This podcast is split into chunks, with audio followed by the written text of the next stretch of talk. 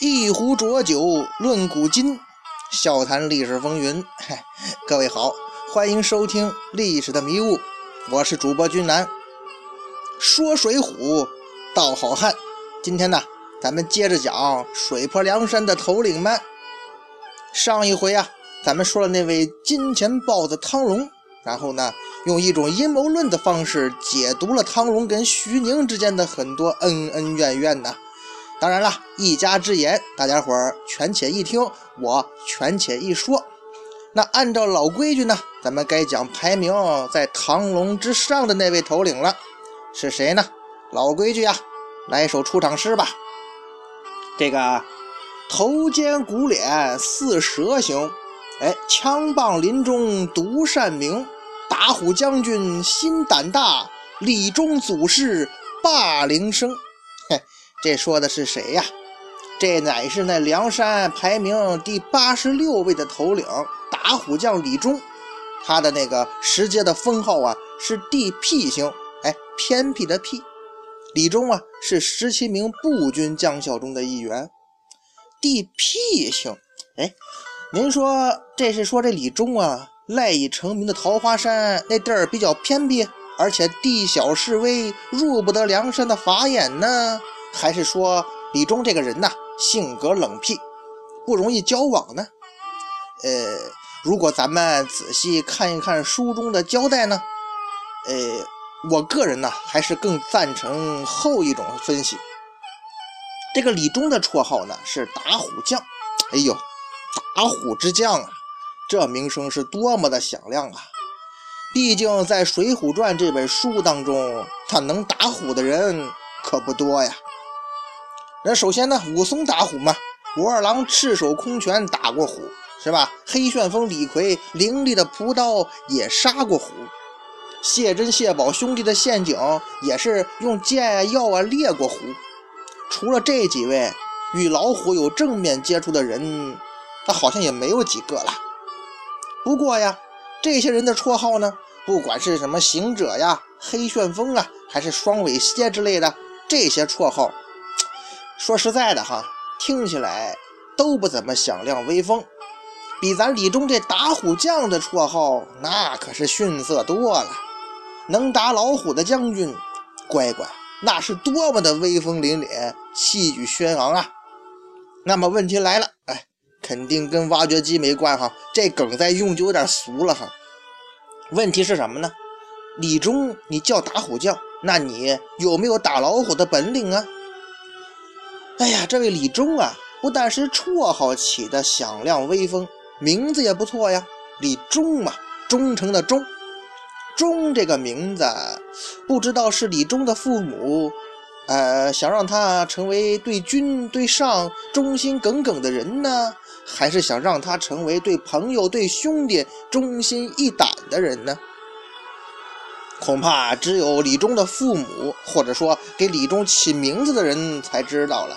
但是，咱们要是看李忠在《水浒传》这本书中的屡次表现，他可真是辜负了他这个名字和给他起名字的初衷了。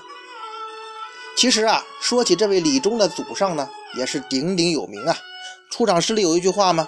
李忠祖是霸陵生。在中国历史上，霸陵这个地方没有多么重要的战略地位，跟什么荥阳啊、徐州啊不能比，是不是？但是呢。也好像也没有发生过什么重大的历史事件，但是是什么呢？只不过呀，这里头就这个地方呀，曾经发生过一件比较有趣的历史事件。因为这个有趣的历史事件呢，跟一个历史名人有关，所以呢，引起了人们的注意，也让这个地名啊，逐渐的有了名气，也算在历历史上留下了自己的一笔吧。那么，什么故事呢？不知道大家伙儿有没有听说过这个霸陵醉尉的故事？怎么回事呢？据说这个西汉的飞将军李广啊，退居临夏时候啊，住在这个陕西的蓝田的南山当中。李广飞将军嘛，剑法如神呢，常常以射猎消遣，打发时光。有一天晚上啊，李广带了一名随从出门，在田间呢同别人饮酒，回来的时候啊，就路过这霸陵。这时候呢，已经到了宵禁时分了。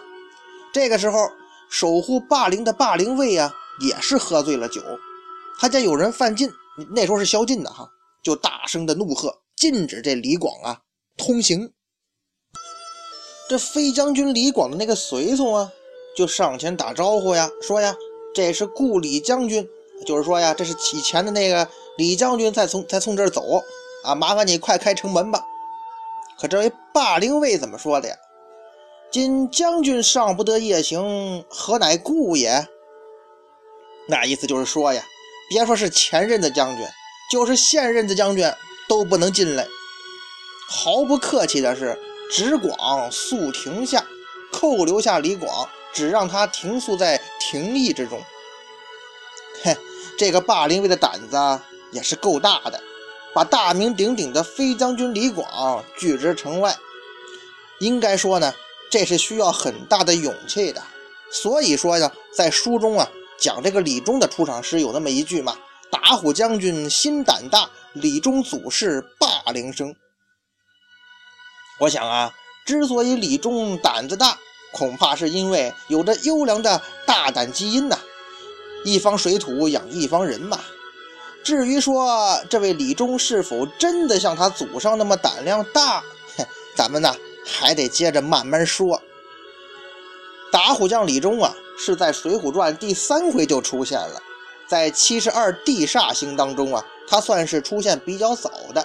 只是比那少华山朱武三兄弟稍微晚那么一点李忠啊，他是代表着另一种江湖人出现在这个《水浒传》的大舞台上的。李忠区别于少华山落草的朱武三兄弟那种气势汹汹、霸气的出场，他是以一种平和的、草根的，甚至呢是一种可怜的方式登场的。李忠干嘛的呀？李忠是以打把式卖艺兼卖狗皮膏药的面孔出现在读者面前的。既然这李忠是打把式卖艺的江湖中人，更兼有个打虎将的绰号，那咱不得不说说这李忠的武功啊。实事求是的讲啊，李忠的武功不算高，可是呢，也不能算低。用咱们现在通俗的话来讲嘛。这个人呐，外门的功夫不错，但是呢，远没有达到什么打通任督二脉的水准。就是说呀，连内家功夫的门槛儿都没摸到，不是一个那种内外兼修的武林高手。所以呀，李忠也只能是给一些富家子弟当当教练，教几手这个花架子功夫，混口饭吃。这样一来，你日子久了就混不下去了。就重回江湖，那重操旧业吧，干打把式卖艺，兼职呢卖狗皮膏药为生，以此混日啊。那这么一来，这位李忠的生活应该说还是比较艰难的。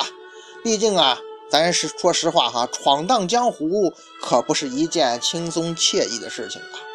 你风餐露宿，甚至啊还要受到地头蛇的欺凌，都是经常有的事儿啊。所以说呀。咱们从书中可以看来呀，日子久了，这个李忠啊，慢慢的形成了比较隐忍的性格。某年某月的某一天，呃，你像一张温柔的脸，那当然不是了。某年某月的某一天呢，李忠卖艺卖到延安府，在陌生的延安府大街上，这位李忠碰到了改变他一生的人，这个人呢，开启了他的新的人生。李忠也许时常在寻想哈，多年之后，我为啥火急火燎的离开史家村呢？我为啥火急火燎的来到延安府啊？后来我明白了，我是来碰到那个啊，上天是为了安排我来碰到那个改变我后半生的人呀。在这个陌生的延安府，打虎将李忠。遇到了他改变他后半生的那个人，遇到了让他上了一辈子火的人，在这里，他也开始了自己水深火热的悲催生活呀。那位说说这么多形容词儿，他到底碰到谁了？哼，大家熟得很，就是鲁提辖鲁达呀，也就是后来的花和尚鲁智深呢。也就是说呀。李忠真正开始他所谓精彩的人生里程，其实是在跟这位鲁达见面之后才开始的。不管李忠他愿意不愿意承认，他的生活已经深深地打上了鲁达的烙印了。只有这个烙印，当然了，这个烙印呢，并没有像紫霞仙子给至尊宝那样打在他脚底板上。可是更狠的是啊，这个烙印深深地烙在了李忠的脸上，确切的讲是烙在了他的灵魂上。书中写，这么一天呢，李忠正在大街上卖艺卖药啊，干着自己平常都在干的营生，恰巧碰到了以前的徒弟九纹龙史进。史进在异地他乡遇到熟人，很高兴，就约这个李忠啊一起吃个饭。其实李忠是不愿意去的。从史家村出来之后啊，流浪江湖，靠卖力气吃饭，面子上呢很是不光彩呀。再者说，李忠这个人呢不太喜欢热闹，所以说呀，地僻性的封号还是有点道理的。他也不愿意在熟人面前表现出自己的落魄。当然了，这是任何一个深知生活艰难的小人物的本色而正常的表现。咱说实话，谁还没点卑微的自尊心呢？有时候啊，小人物活在世界上，也只能靠着这种卑微的自尊心去苟延残喘了。靠这块遮羞布，咱勉强活着呢。但是啊，李忠万万没想到的是呢，和史进在一起的那个叫鲁达的提辖官，却丝毫不顾他的颜面，当面就斥责他呀：“谁耐烦等你啊？那一次。”谁还有功夫等你啊？不去不去，拉倒。去便同去，还把这李忠的衣食父母啊，就周围看他打把式那些人呢，一众看客全都撵撵跑了。李忠的胆子呢很大嘛，咱们说了，脾气肯定也不小啊。这种人遇到这种场面，换谁他也得生气呀。但是呢，常年行走江湖的经验告诉李忠，强龙不压地头蛇呀。更何况眼前这个当军这个军官哈鲁达很凶猛，起码比自己要猛得多。而且呢，他又是当地的官员，自己肯定是惹不起的。为了生活，这口气也不得不忍啊。为了生活，不得不陪着笑脸。因此，李忠选择了忍气吞声啊。这可以说是打虎将李忠跟这鲁达的第一次交锋啊。结果就是李忠完败。可以想象啊，李忠的心里很不痛快，也很憋屈。如果说这李忠跟鲁达的第一次交锋只是那种偶发性的不愉快事件的话，这二人的第二次交锋可就是明摆着他鲁达欺负人了。至少啊，站在李忠的角度，他会这么想。接下来的故事呢，大家都比较熟悉了。李忠跟着史进和鲁达一起吃饭，可是鲁达这个人呢，是个惹事的精，是个麻烦制造者，闲来没事非要帮那金氏妇女逃脱苦海，还要答应给金氏妇女回家的盘缠。哎，你鲁达愿帮你就帮吧，你有钱，你帮助弱小，你仗义疏财，这是好事，值得表扬啊，感动中国是吧？起码感动延安府。可你呢？你办好事，你出门不带钱，还向别人借钱去做好事，这岂不是有点不靠谱啊？再者说了，你跟史进借钱无妨啊。那史进是个不知道挣钱艰难的富家子弟呀，啊，走的时候把自己史家庄说烧也就烧了，他也不怕你不还，是不是？可你向我李忠借钱，你就有点强人所难了，是吧？我李忠生活不易呀，就怕别人借钱。挣钱不容易，再者说这钱你借了，这鲁达还会还吗？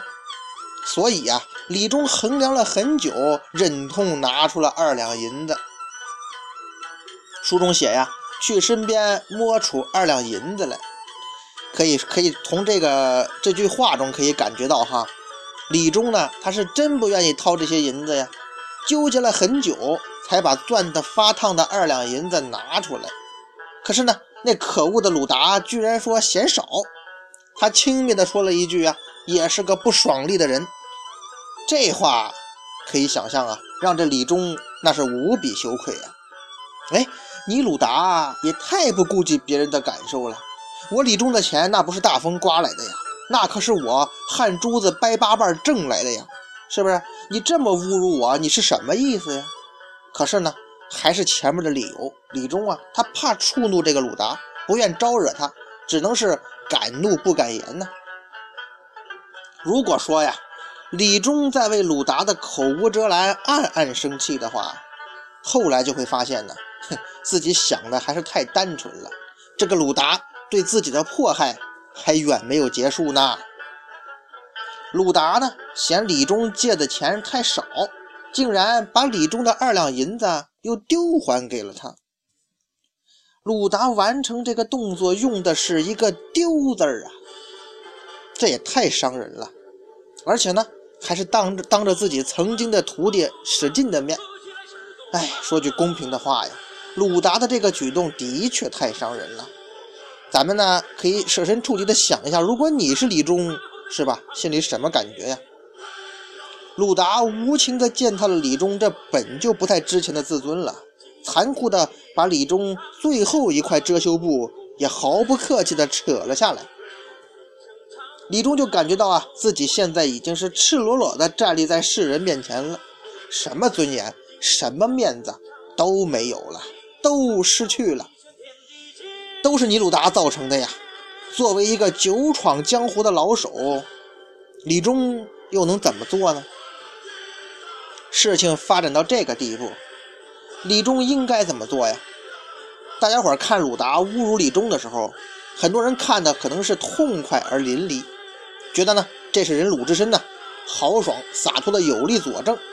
可是，你们为李忠着想了吗？站在李忠的角度，李忠是弱者呀，他是受害者呀。这个时候他已经毫无尊严了，他需要的是同情，他需要的是可怜呢。当然了，人家李忠可能也不需要别人的可怜。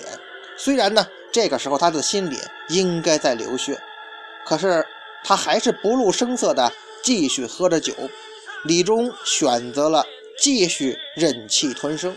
但是这个时候呢，我们也阴谋论的猜想一下啊，李忠可能在暗暗发誓啊，姓鲁的，青山不改，绿水长流，咱们呢还有再见面的机会。总有一天，我李忠要找回场子，报今天的羞辱之仇。其实啊，这应该是那种很隐忍的人士的标准的心态。不管说这种人的心理是否健康，作为向这些人施压施暴的人呢，就要注意了。一旦那种隐忍的人是报复，那后果是相当严重的。比方说，那些年的一个姓马的同学对他宿舍的同学做的那种行为啊，我记得这是很多年前的新闻了，那时候我还上学呢。嗯，所以呀，各位。一句话哈，善待咱们身边的所有人吧。做事呢，尽量低调；做人做事吧，都要给别人留点余地，不要赶尽杀绝呀。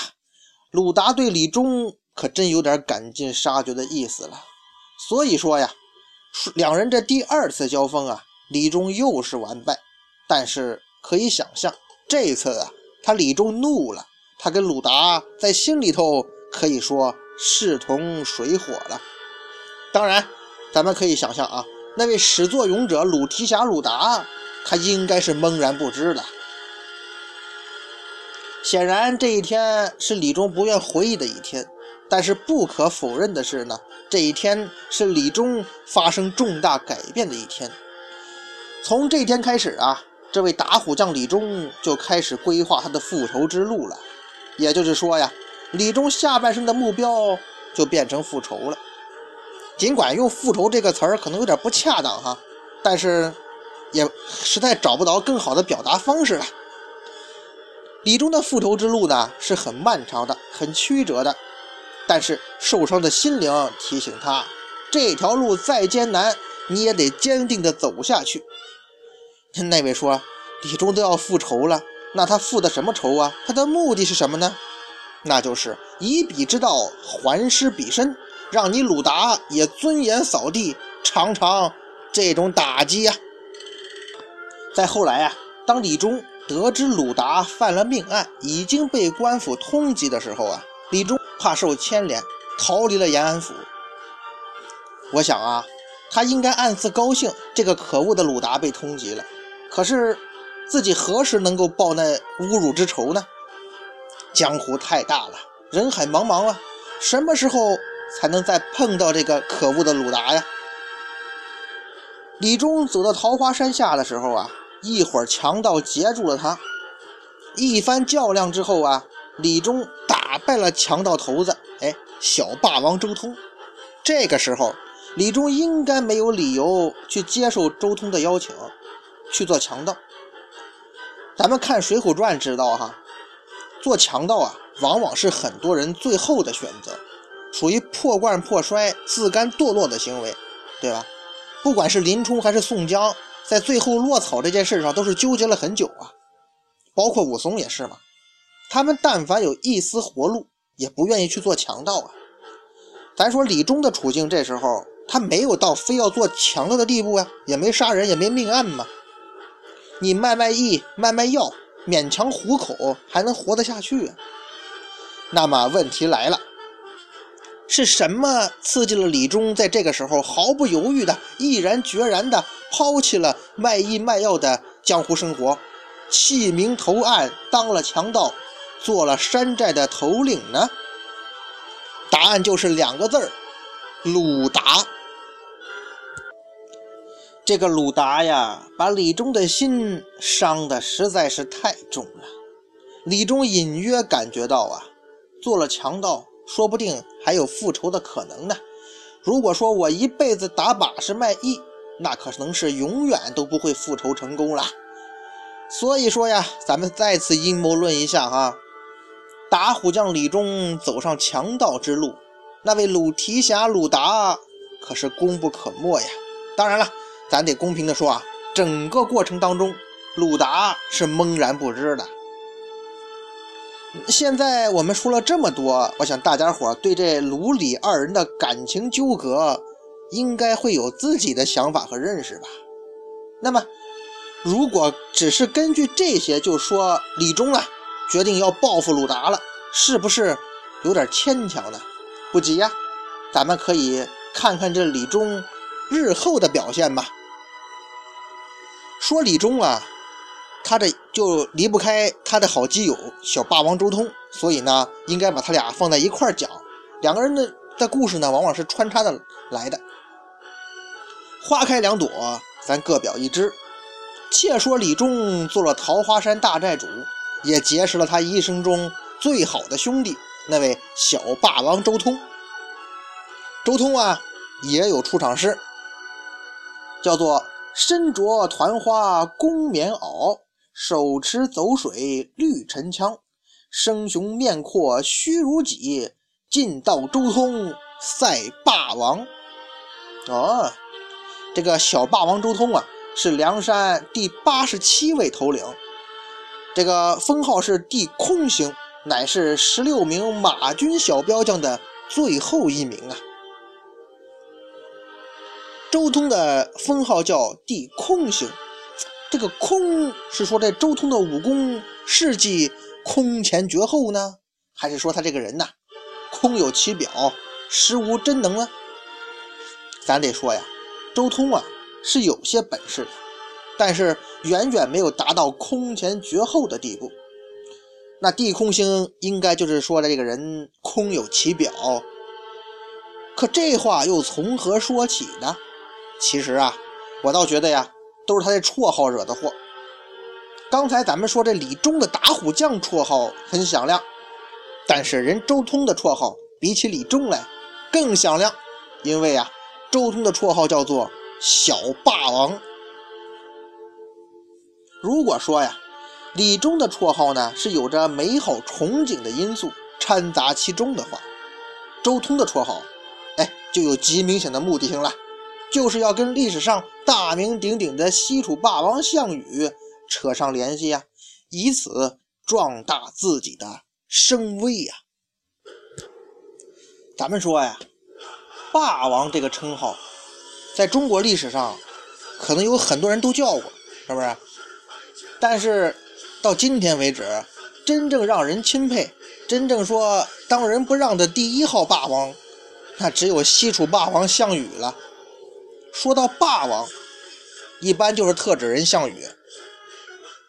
项羽成了中国历史上唯一的当仁不让的霸王，真正的霸王，是不是？其他呢，自称为霸王的任何人，可以说呢，一比都成赝品了。因为呀，咱说自项羽之后啊，敢于自称自己是霸王的人，多多少少都会上受到这个江湖豪客的蔑视的。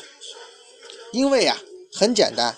你不配呀，但是呢，也不会中国人嘛，形形色色，总不乏有那么一两个不知天高地厚、不知廉耻的江湖中人，称自己为霸王的，靠这个名号唬人嘛。这属于标准的拉虎皮做大旗吧。可以说呀，咱们这位小霸王周通属于其中比较出名的一位。不管他多少，还有那么一点廉耻。呃，人周通毕竟没有直接称自己是霸王呀，只是称自己小霸王，学习机嘛。那意思就是说呀，你项羽不是厉害吗？你大哥你是大霸王，我周通啊是你小弟，我是小霸王。可是呢，你这个小霸王的本领比起项羽来，那可是一天一地的差距啊！你竟然连一个落魄江湖的李忠都打不过。认输之后啊，还得让出这山寨一把手，可见呢，你这个小霸王最擅长的恐怕就是欺负弱小、良善了。遇到比你强大的人，你立刻就显露了原形。小霸王周通啊，出现也比较早，是在书中第五回出现的。这位日后水泊梁山头领出现的方式倒是够精彩的。哼 他是以强抢民女的形式开始他的人生之旅的，这可是他为数不多的有精彩表现的机会呀。呃，差不多呢，很多人也是因为这次抢压寨夫人的事儿才记住周通的。在梁山的发展史上，有过那么几回强抢民女、做压寨夫人的事儿发生，这些人、那些事儿，无疑呢会被咱们记住的。评选的时候要拿出来说事儿嘛，也就是说呀，你小霸王周通啊，不是一个人在战斗，在这一刻，你被某某某某某某都灵魂附体了，你代表了梁山抢压寨夫人的悠久的历史和传统，在这一刻，你不是一个人在战斗，你不是一个人，你还是有一些志同道合的同道中人的。那这强抢民女是怎么回事呢？也不复杂，话说呢。有一次，这位周寨主到桃花山下的桃花村，桃花山下桃花村收取保护费，在村里头呢，见到这位刘太公的女儿呢，貌美如花，周寨主春心荡漾啊，非要娶这女孩做压寨夫人。刘太公年老力衰，没有能力跟这帮山大王理论呢，正在悲痛欲绝的时候呢，恰巧鲁达到了啊，当然了，这时候呢，他已经叫做鲁智深了。鲁智深路过呢，他骗刘太公啊，说呢，我可以游说这个周寨主啊，让他回心转意，不来骚扰你们一家了。刘太公呢，死马当活马医，信以为真了，信了这鲁智深的鬼话，希望呢，他真的能够帮自己一家解忧脱难呐。小霸王周通啊，这个人骄横而跋扈。哪里会知道这老实巴交的刘太公请了这么个强力外援呢？说实在的，他这小霸王啊，恐怕也根本没有把那些老实的平民百姓放在眼里。青州的官军厉害吗？还不是照样在咱桃花山好汉面前吃了瘪。因此啊，周通也是太狂妄了，丧失了警惕性，明目张胆的来强抢民女，他大摇大摆的。就带着花轿到桃花村准备成亲了，而且呢，他也敢醉醺醺的摸进了刘小姐的销金帐。小霸王周通啊，在来桃花村的路上，可以想象啊，他没少憧憬以后的美好生活，所以呢，他喝了很多的酒。喝酒多了之后呢，反应就迟钝了，桃花村的诸多反常现象恐怕也就被他忽略了。所以，当鲁智深，鲁智深的肚皮被他摸到的时候呢，他的头脑中恐怕还在短路呢。他也不想想，这刘小姐是个妙龄女孩啊，而且呢，深受家庭伦理影响，怎么会自己露出躯体来？再者说，鲁智深那糙大汉子跟那小姑娘的躯体，你摸起来手感能一样吗？可以说，周通啊，确实喝多了。鲁智深那皮厚肥膘的毛绒的肚皮，能是一个养尊处优的小女孩该有的吗？当然了，这些吧，小霸王已经来不及分辨二者之间的区别了，因为啊，碗大的拳头已经飞过来喽。